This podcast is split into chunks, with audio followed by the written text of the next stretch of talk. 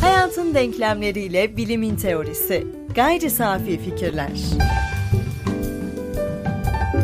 Gayri Safi Fikirler'in 43. bölümünden merhaba. Herkese merhaba.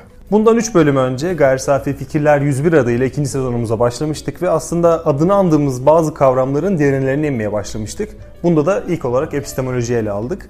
Epistemolojinin yani bilginin teorisinin felsefi temellerine eğilsek de aslında zorunlu olarak hayatla kesişen bazı ortak noktaları olduğundan o isminin karmaşasına kapılmamamız gerektiğini anladık. Yani ismini her gün duymamış olsak bile aslında hayatımızın içerisinde her gün onunla karşılaştığımızı biliyorduk ya da öğrendik.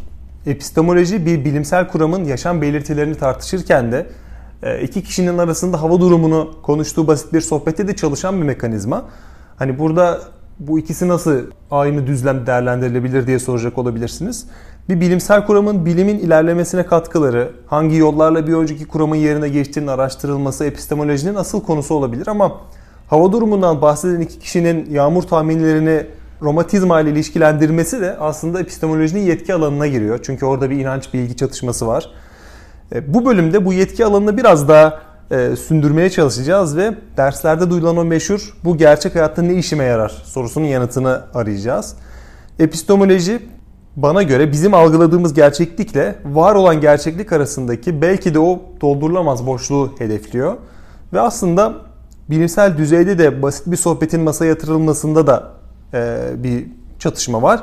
İkisini eşelediğimizde yani bilimsel sohbetle gündelik sohbet arasında e, bir ortak noktaya varacak olursak epistemolojik olarak inanç ve bilgi çatışması var. Burası ortak. Yani bu noktada tartışmayı açmak istediğim son bir nokta var bu arada. Bilginin her durumda inanılan durumdan üstün olduğunu rahatça söylüyoruz. Gerçek hayatta ne işe yarar sorusundan evvel aslında gerçek hayatta ne işimize yaramadığına bir bakalım. İnançtan kastımızı da e, önermemize zihinsel olarak bağlı olmak olarak basitleştireceğim. Yani bilgi her durumda aslında inançlarımızın üzerinde olur. Söyle dediğimde herkes bana katılacaktır büyük ihtimalle. Fakat e, inanç sistemleriyle bir bilgi çatıştığında öncelikli bilgiden şüphe ederiz. Biz etmeyebiliriz ama yaygın kanı böyledir. Daha doğrusu bilginin, epistemolojinin sonuçlarının sadeliği ve göz önündeliği e, onun yargılanması için bir yumuşak karın sunuyor mu? Bana kalırsa buradaki durum tam olarak bu ve e, ulaşılmaz olanın ya da ulaşılamayacak olanın sunduğu o alan basit olanın ulaşılabilir olanın alanından daha fazla güvenilir oluyor insanlara göre ve bunu bir dini olarak düşünmemize de gerek yok. Uçan kahve çekirdeklerine inanıyor olmak da aslında inanç bilgi karşılaştırmasına bir örnek olabilir. Olağanüstü şeylerin varlığı, olağan ilerleyen hayat akışı için her zaman daha heyecanlı.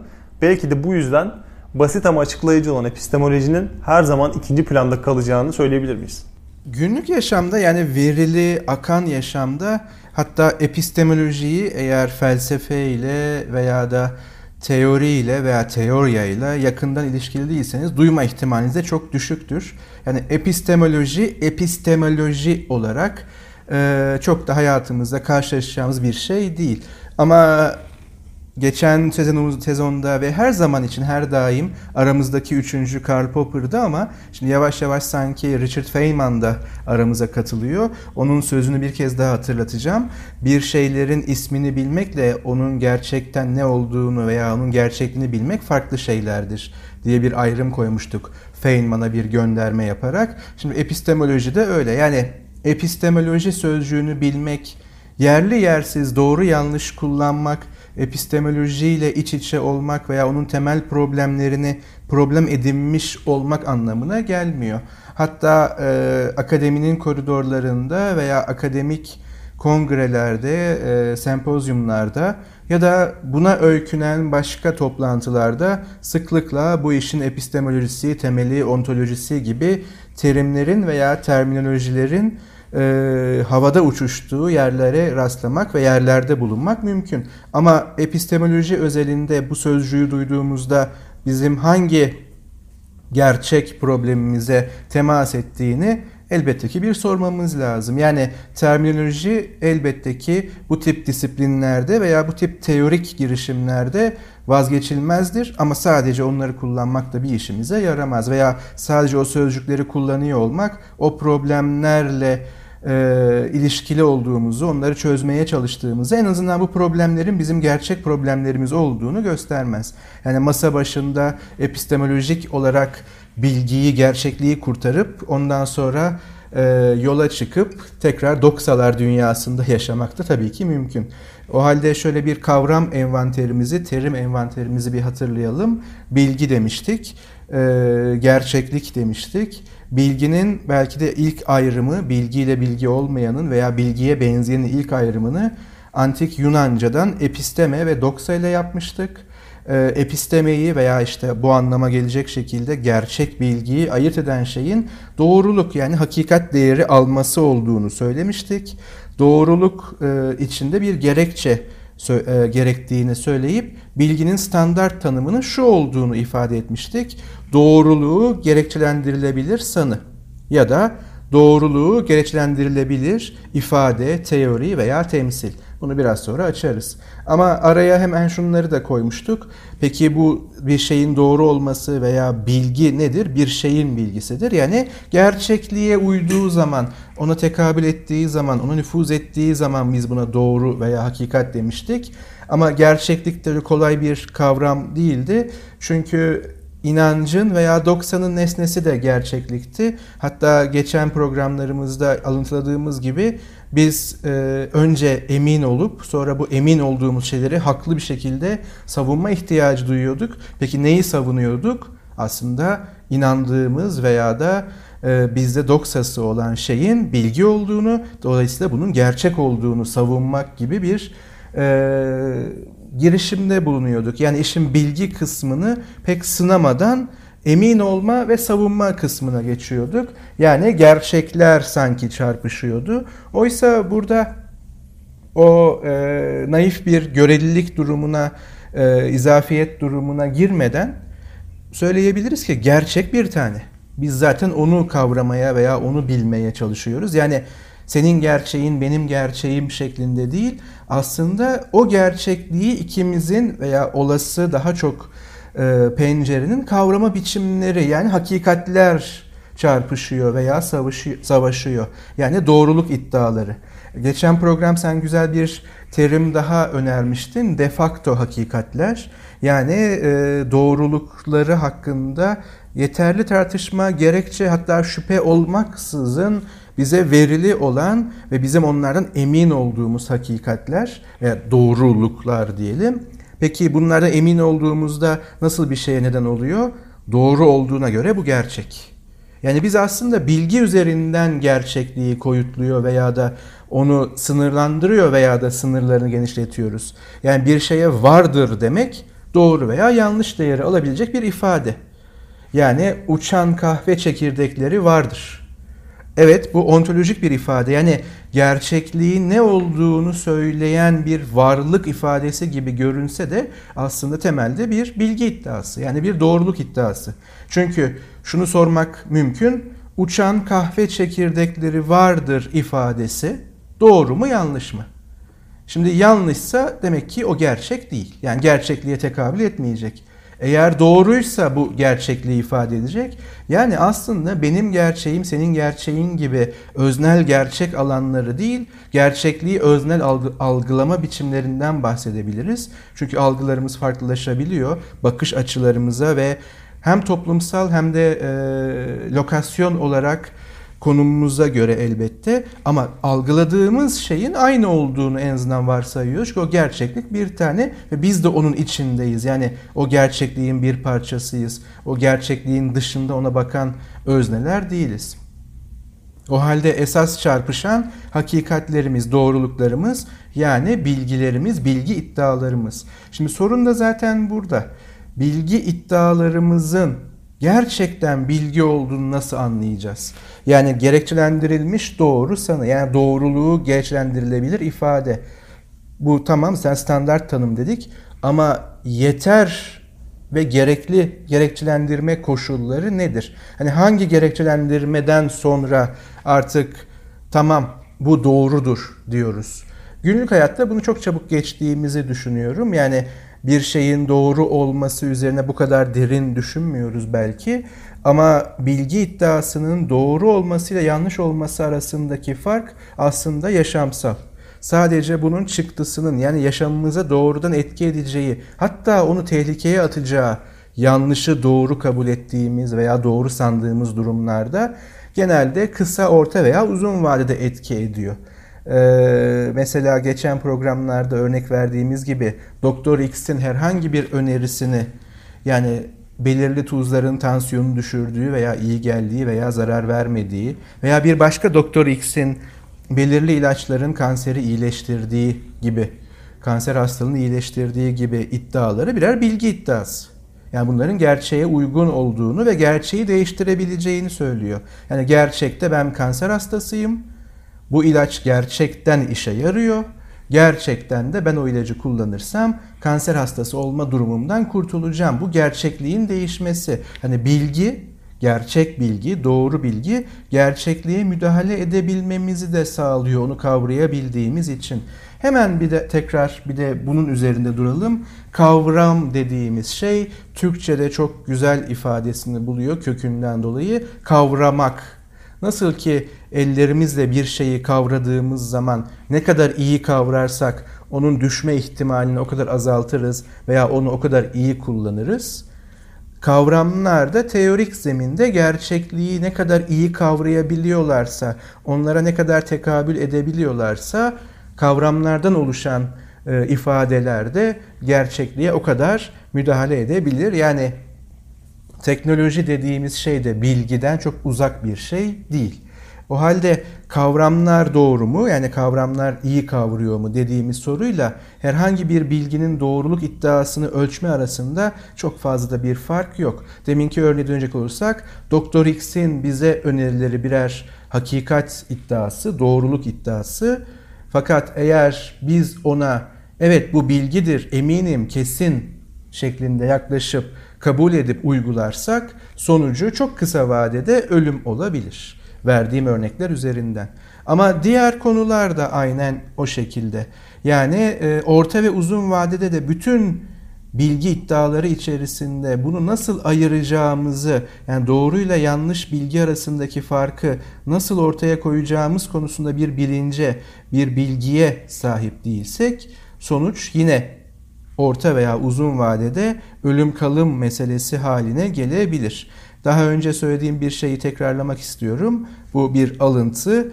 Ee, bundan sonraki insanlık tarihi aslında doğru yanlış bilgiyi ayırt edebilme becerisine sahip olanlar ve olmayanlar arasındaki farktan doğacak ve tarihin devamında geleceğimizde bu ayrımı yapabilen toplumlar veya insanlar daha müreffeh bir yaşam hatta yaşam sürecekler. Ama doğruyla yanlış bilgiyi ayırt edemeyenler için pek de güzel günler beklemiyor her zaman olduğu gibi. Bunu bize tarihte gösteriyor.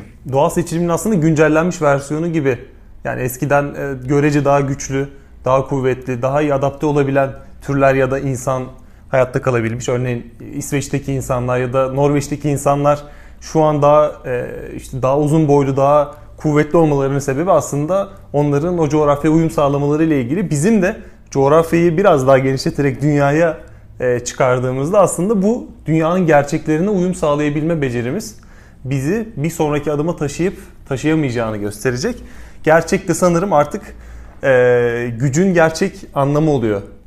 Ee, doğru hatta belki de bu baştan beri böyleydi ama hayati hale gelmesi bu derece en azından yaşamsal hale gelmesi artık günümüzde kaçınılmaz bir durum oldu. Ee, çünkü post-truth dediğimiz hakikat sonrası denilen bir çağda yaşıyoruz. Daha sonra bunu da konu edineceğiz. Hani epistemoloji ne işimize yarıyor diye. Bize sürekli bilgi iddiaları satılmaya çalışılıyor en geniş ifadesiyle. İşte uçan kahve çekirdekleri belki insanları gülümsetiyor ama hiç de bundan aşağı kalmayan öneriler var. Evet bu vardır ve hayatını buna göre dizayn et veya da evet bu gerçekten insanları iyileştiriyor bunu kullan veya evet gerçekten e, bu böyledir. Yani bütün bu ifadeler aslında e, bir şekilde özne yüklem ifadesi içeren tüm önermeler ki önerme budur bir doğruluk iddiası. Günlük kullanımda bazen bunları çabuk es geçiyoruz ama bilgi iddiasının bilgi olup olmadığı ciddi bir soru. Yani standart tanımdan devam edecek olursak bunun doğru olduğunu nasıl gerekçelendirebilirim? Şimdi hemen doksayla bir ayrımını hatırlatalım. Yani sanı veya kanıyla dikkat edersek o da doğru çıkabiliyordu. Ama neden doğru olduğu konusunda hiçbir fikrimiz yoktu. Yani şu anda saat 9'u 20 geçiyor desem, geçtiğimiz programda verdiğim örnekte olduğu gibi bir dinleyicimiz tam da 9'u 20 geçe bu programı, bu kaydı dinliyor olabilir ve benim bunu nasıl bildiğimi, bunu nasıl doğru çıktığını sabaha kadar düşünebilir. Tekrar ediyorum, bilmiyorum. Şanslı bir denk gelme, bir e, tesadüf. Ama doğru çıktı eğer tam o saatte dinleyen biri olursa. İşte bu doksa. Yani doğru olması da yetmiyor herhangi bir sanının. Onun gerekçelendirilebilir olması gerekiyor. Ama işte burada epistemoloji tarihinde veya epistemolojinin problem ağında bir ilk veya da problemle ve bir muhatabımızla karşılaşıyoruz. Biz hep de facto hakikatleri öne süren ve hakikatinden emin olanlarla mücadele ettik. Biz bunlara e, farkında olmayan dogmatikler diyelim, kendilerinin dogmatik olduğunu. E, önce emin olup ondan sonra yola çıkanlar. E, ama neden emin olduklarının gerekçesini çok da kurcalamayanlar. Ama bir de çok kurcalayanlar var diyelim. Bunlara da e, septikler veya şüpheciler diyeceğiz. Dikkat edersek aslında şüphe her zaman için iyi bir şey. Çünkü bilgi veya bilgi olmayan veya sahte bilgi arasındaki ayrım için daima uyanık bir şüpheyi tutmamız gerekiyor. Yani bize her sunulan de facto hakikatin gerçekliğe ilişkin bir doğruluk olup olmadığını anlamak için her zaman bir şüpheye ihtiyacımız var. Ama epistemoloji tarihindeki bu şüphe bilginin olanağı üzerinden çıktı. Yani biz bir şeylere bilgi diyebiliyorsak önce bilginin olanaklı olduğunu yani episteme ile doksa arasında bir fark olmakla beraber gerçekten bilgi diye bir şeyin de olduğunu ortaya koymamız gerekiyor. Ya her şey doksaysa ya her şey sanıysa yani gerekçelendirme ölçütü veya derecesi biraz farklılaşsa bile hiçbir şey tam anlamıyla gerekçelendirilebilir de, şekilde doğru değilse veya bu gösterilemezse ne yapacağız? Yani hemen şöyle bir örnek verelim. Bir çocuk düşünelim. İşte 3 ila 7 yaşları arasında olsun e, ve bize sürekli şunu sorsun. Neden? Yani bir şeyi söylediğimize neden diyor. İşte şu anda e, saat sabah 9.34. Nereden biliyorsun neden diye sordu. E çünkü saatime baktım. E saat nereden biliyor? Şimdi çocuk soruyor bunu. E çünkü saatimizi belirli e, kurallara göre ayarlıyoruz. E, buna göre bizim bulunduğumuz saat diliminde yani İstanbul'u baz alan Türkiye için saat diliminde saat 09.34. Neden İstanbul'u baz alan saat diliminde saat 09.34? Neye göre ölçüyorlar? İşte Greenwich diye bir yer var. Orayı baz alıyoruz. Neden orası baz alınmış? Saat neye göre ölçülüyor? Şimdi kaçıncı sorudan sonra bu konu hakkında malumatınız veya bilginiz elbette olabilir ama kaçıncı sorudan sonra bu sorunun da devam ettiğini düşünelim. Dikkat edin her bir cevabımız aslında bir gerekçelendirme. Yani çok basit saat 09.35 oldu şu anda. Şu kaydı aldığımız sıralarda. Ee, bu sorunun gerekçeleri yani bu cevabın gerekçeleri bunun de doğru olduğuna dair. Şimdi dikkat edersek günlük yaşamda nedir? Yoldan geçen biri bize sordu. Saat kaç acaba öğrenebilir miyim diye kibar bir şekilde. Saat 9.35 dedik. İyi günler dedik birbirimize ve yola devam ettik. O kişi şunu görse, ben hiç saatime bakmadım. Telefon üzerindeki yani herhangi bir saat ibaresine veya ölçen bir araca bakmadım. Saat kaç dediğinde saat 9.35 desem sadece gözlerinin içine bakarak şüphe eder. Ama şunu düşünebilir. Herhalde biraz önce baktı Tam ben sormadan önce. O yüzden saate bir daha bakma ihtiyacı duymuyor. Ama bu şüphe neye getirecektir? Hemen başka birine benden sonra bunu soracaktır. Oradaki yeterli onun için gerekçelendirme, yaşamına devam edeceği, evet saati öğrendim deyip devam edeceği gerekçelendirme nedir? Saatine yani zamanı ölçen bir araca bakması. Dikkat edin burada artık bitti. Doğruluğundan emin oldu veya doğruluğuna kani oldu ve yoluna devam ediyor. Ama bizim sorumuz veya çocuğun sorusu çok daha kökensel bir yere doğru gidiyor. Saatin gerçekten 9.35 olduğunu nereden biliyoruz? Yani zaman nasıl ölçüyoruz sorusuna kadar gidecek. Şimdi bu neden neden neden veya nereden biliyorsun, gerekçen ne sorusunu çocuğun devam ettirdiğini düşünelim. Çocuk örneğinde şu yüzden verdim. En çok onlar gidiyor. De facto hakikatlere en dirençli olanlar onlar. Verili olanı kabul etmiyorlar öğrenme merakıyla. Yani Aristoteles belki en çok çocukluk dönemi için haklı. İnsan doğası gereği bilmek istiyor. Aslında şunu söyleyebiliriz. Çocuk doğası gereği bilmek istiyor. Yani çocuk doğasını koruduğumuz sürece bilmek istiyoruz'a kadar bu işi götürebiliriz. Ama kaçıncı sorudan sonra neden veya nasıl biliyorsun sorusundan sonra e tamam artık sen de çok sordun deriz çocuğa. Veya bunu herhangi başka bir alana da uygulayabilirsiniz. Özellikle bu alanda bir tecrübeniz varsa ne demek istediğimi çok daha net anlayacaksınız. Bir yerden sonra sabrınız taşacaktır. Yani tamam işte o, bu kadar. Gerisini sorma. Amma çok soru sordun.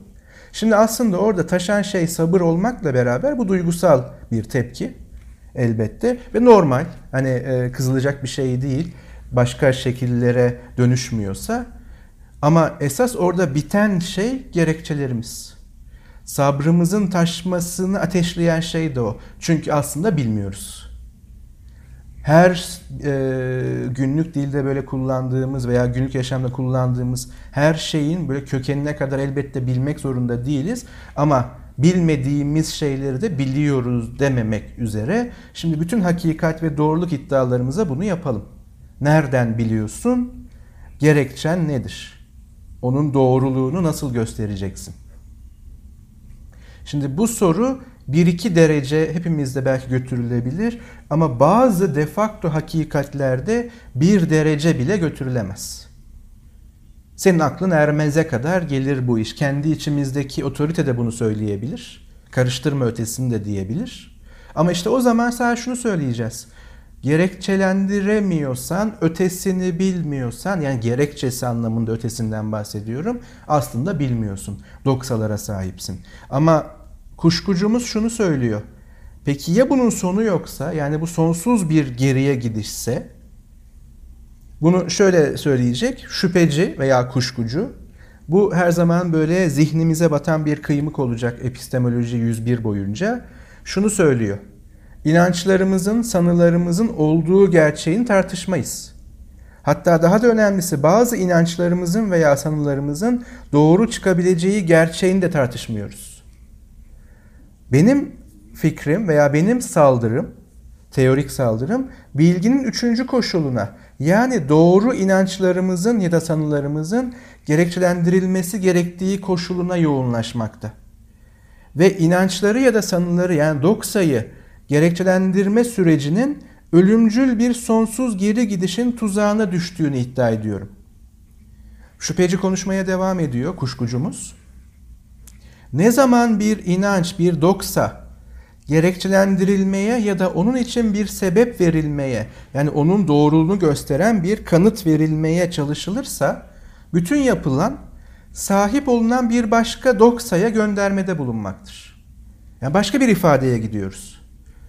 Neden saat 9.40 oldu artık?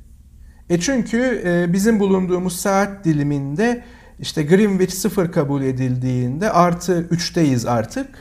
Saat 9.34 veya 9.40. Peki neden? Çünkü peki neden? Yok.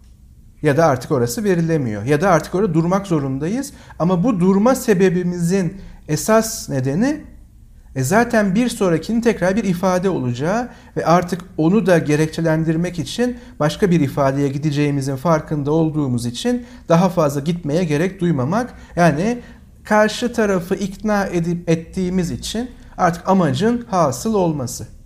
Ama episteme daha sağlam bir zemin istiyor sanki. Yani sadece karşı tarafın ikna olması gereği yeterli değil. Rasyonel temelde daha fazla gerekçe isteyemeyecek kadar ortada bir kanıtın olması gerekiyor. Ama kuşkucu diyor ki her zaman bir kanıt daha istenebilir ve o kanıtta yine bir başka ifadeye gönderme yapacaktır. Yani sonsuza kadar sonsuz geri gidiş söz konusu olacaktır. O zaman gerçek anlamda bilgi olanaklı değildir. Sadece daha az gerekçesi olan doksalarımızla daha çok gerekçesi olan doksalarımız var. Ama sonuç itibariyle hiç kimse artık gerekçe istenemeyecek noktaya varamaz.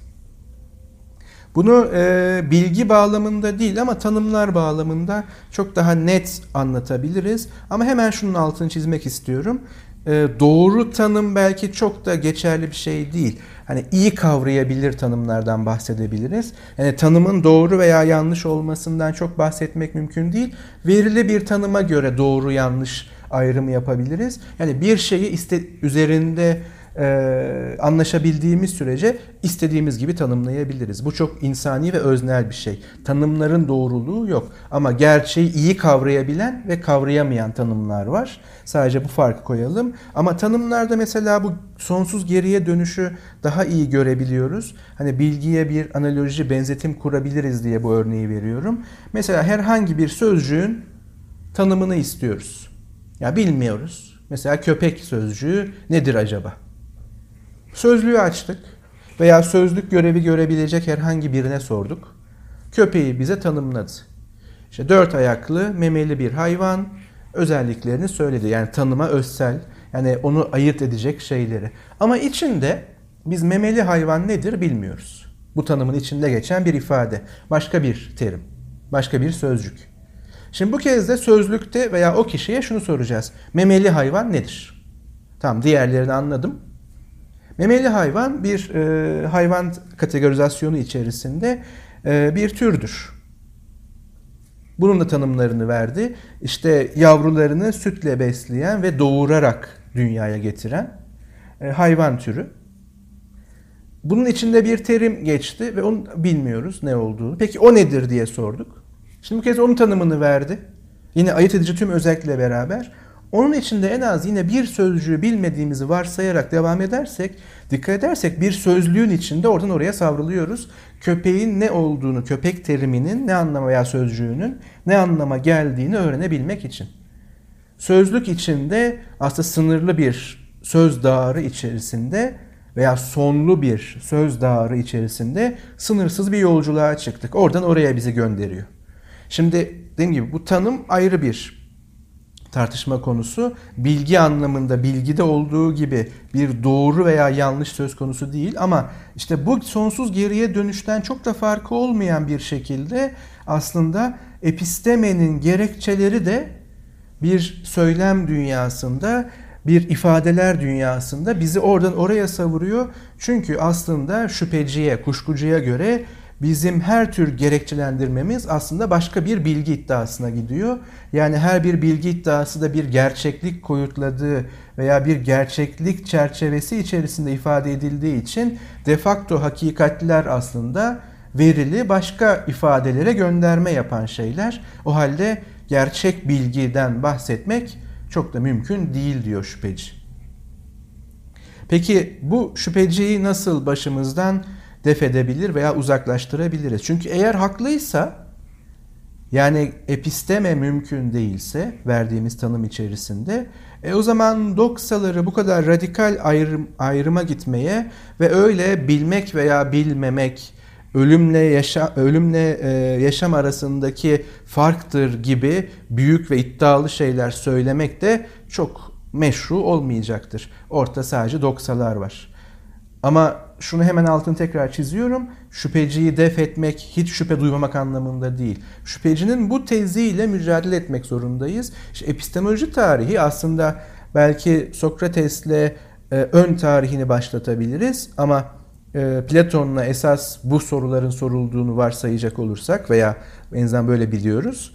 Zaten karşısına ilk aldığı şey de bu görelilik durumuydu. Yani gerçek anlamıyla epistemenin olanaksızlığını savunan sofistlere karşı bir önce bilginin olanağını gösterebilme girişimiydi.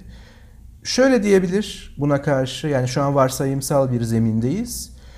Daha fazla gerekçelendirme istemeyen temel önermeyi tespit etmek veya temel önerme türünü ilk ilke veya aksiyomların dolaysız bilgisine ulaşmak. Yani artık daha fazla gerekçe istemeyen doğası gereği temel önerme formunu veya biçimini bulabilmek.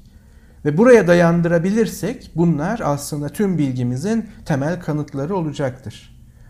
Temel önerme ilk ilke veya aksiyomlar aracılığıyla gerekçelendirilmesi gereken önermelerin dolaylı veya türetilmiş bilgisini mantıksal olarak çıkarsayabilmek. Yani bir şeyi biliyorum dediğimde onu temel önermelerine kadar takip edebiliyorsam bu temel önermeler o bilgi iddiamın kanıtları olacaktır. Zaten adı üstünde temel önermeler olduğu için daha fazla yani gerçekliğe doğrudan gönderme yapan temas eden önermeler, temel önermeler daha fazla gereçlendirme talebi olmayacaktır. Peki şöyle bir soru çıkacak. Belli önermelerin ve belli terimlerin anlamlarının doğruluğuna dair dolaysız bilgimiz, bilgimizin kaynağı ne? Yani temel önermeler nereden geliyor peki? Çünkü normalde temel önerme bazında konuşmuyoruz. Yani şu anda saatin 9.47 olduğu doğru bilgisinin temel önerme düzeyinde gerekçesi nedir? En temel seviyede. Aradığımız şey bu veya bunu her şeye uygulayabiliriz. Veya enerji eşittir kütle çarpı ışık hızının karesi. Bunun doğru olduğunu bize gösteren ve daha fazla soru sormamıza gerek bırakmayan, bakın yolu kapatan değil, herhangi bir otoriteyle artık bizi ikna eden değil, daha fazla soru sormamıza rasyonel zeminde gerek bırakmayan temel önerme nedir ve bunun kaynağı nedir? Şimdi ilk programlarımızda şöyle bir şey söylemiştik. Epistemoloji 101'in her anlamıyla tarihsel olarak da problematik olarak da 3 temel problemi vardı. 3 temel problem belirlemişti kendine. Bu bilginin tanımı problemiydi. Bunu hemen dikkat edersek geldiğimiz nokta şu oldu. Doğru bilginin olanağı problemi. Yani doğru bilgi olanaklı mıdır? Tanımına içkin olarak gerekçelendirilmiş doğru ifade. Yani gerekçelendirme olanaklı mı gerçek anlamıyla? Bu birinci problemimiz. Doğru bilgi olanaklı mıdır? Çünkü ahkam kesmek kolay. Kendimize de çuvaldız ve iğneden birini seçerek batıralım. Doktor X'in dedikleri yanlıştır demek veya en azından şüphe duymak rasyoneldir demek e, iddialı bir söz olabilir. Ama eğer doğru bilgi olanaklı değilse neden arada fark olsun ki? O da doksa, bu da doksa. İki doksa çarpıştığı zaman gerçeklik değil, hangisinin defakto olarak daha güçlü olduğu belirleyici olacaktır. O halde epistemolojinin birinci problemi doğru bilginin olanaklı olduğunu gösterebilme problemidir. Epistemoloji önce bunu göstermelidir kendi varlık sebebi için veya bu varlık sebebini meşrulaştırabilmesi için. İkinci problem işte bu temel önermelerde temas ettiğimiz doğru bilginin kaynağı nedir? Yani artık gerekçelendirme tamam olanaklıdır temel önerme bazında veya biz bunlara temel önerme diyoruz. Yani daha fazla e, geri gidişe gerek olmadan doğrudan gerçeklikle temas ettiğini düşündüğümüz, varsaydığımız bu önermeler gerçeklikle nasıl temas ediyor? Yani kaynakları nedir? Nasıl ediniyoruz bunları? Ve üçüncüsü doğruluk derken tam olarak ne diyoruz? Yani doğruluğun anlamı diğer bir deyişle doğruluğun kriteri problemi. Yani doğru olduğunu iddia ettiğim bir temel önerme veya da teorinin veya söylemin bu doğruluğunu nasıl gereçlendireceğim kendisini? Ama dikkat edersek bu üç problem geçişli problemler. Çünkü epistemolojik inceleme yani teorik inceleme bu gerçekliği de yani bilgi gerçekliğini de daha iyi kavrayabilmek için yapay olarak parçalara ayırıyor. Yoksa bu üç problem kategorik olarak birbirinden bağımsız değil.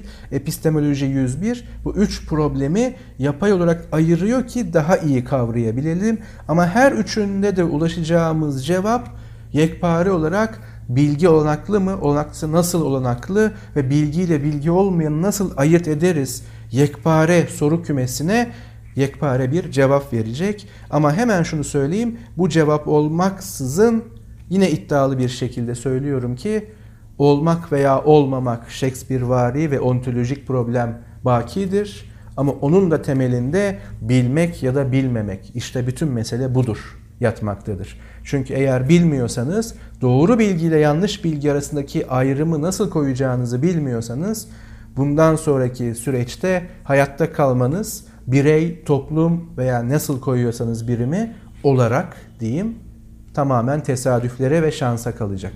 Eminliğimizi yitirdikten sonra işlerin gittikçe karıştığını hissediyorum.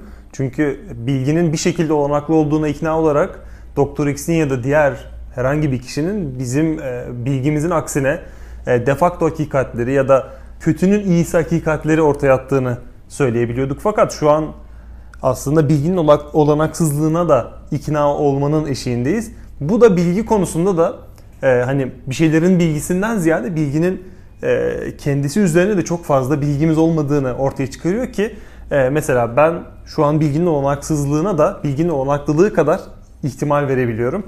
Belki de e, bu da epistemolojinin en temelden çözmemiz gereken sorunlarından biri. Sonraki bölümlerde bunu da çözebileceğimize inanıyorum. E, bizleri iTunes'dan Ekşi Sözlük'ten eleştirebilir, övebilir, yorumlayabilir ve merak ettiğiniz, kafanızı kurcalayan bilim felsefesi sorularınız için gayri safi fikirlere gmail.com üzerinden bizlere erişebilirsiniz. Dinlediğiniz için teşekkürler. Görüşmek üzere. Görüşmek üzere.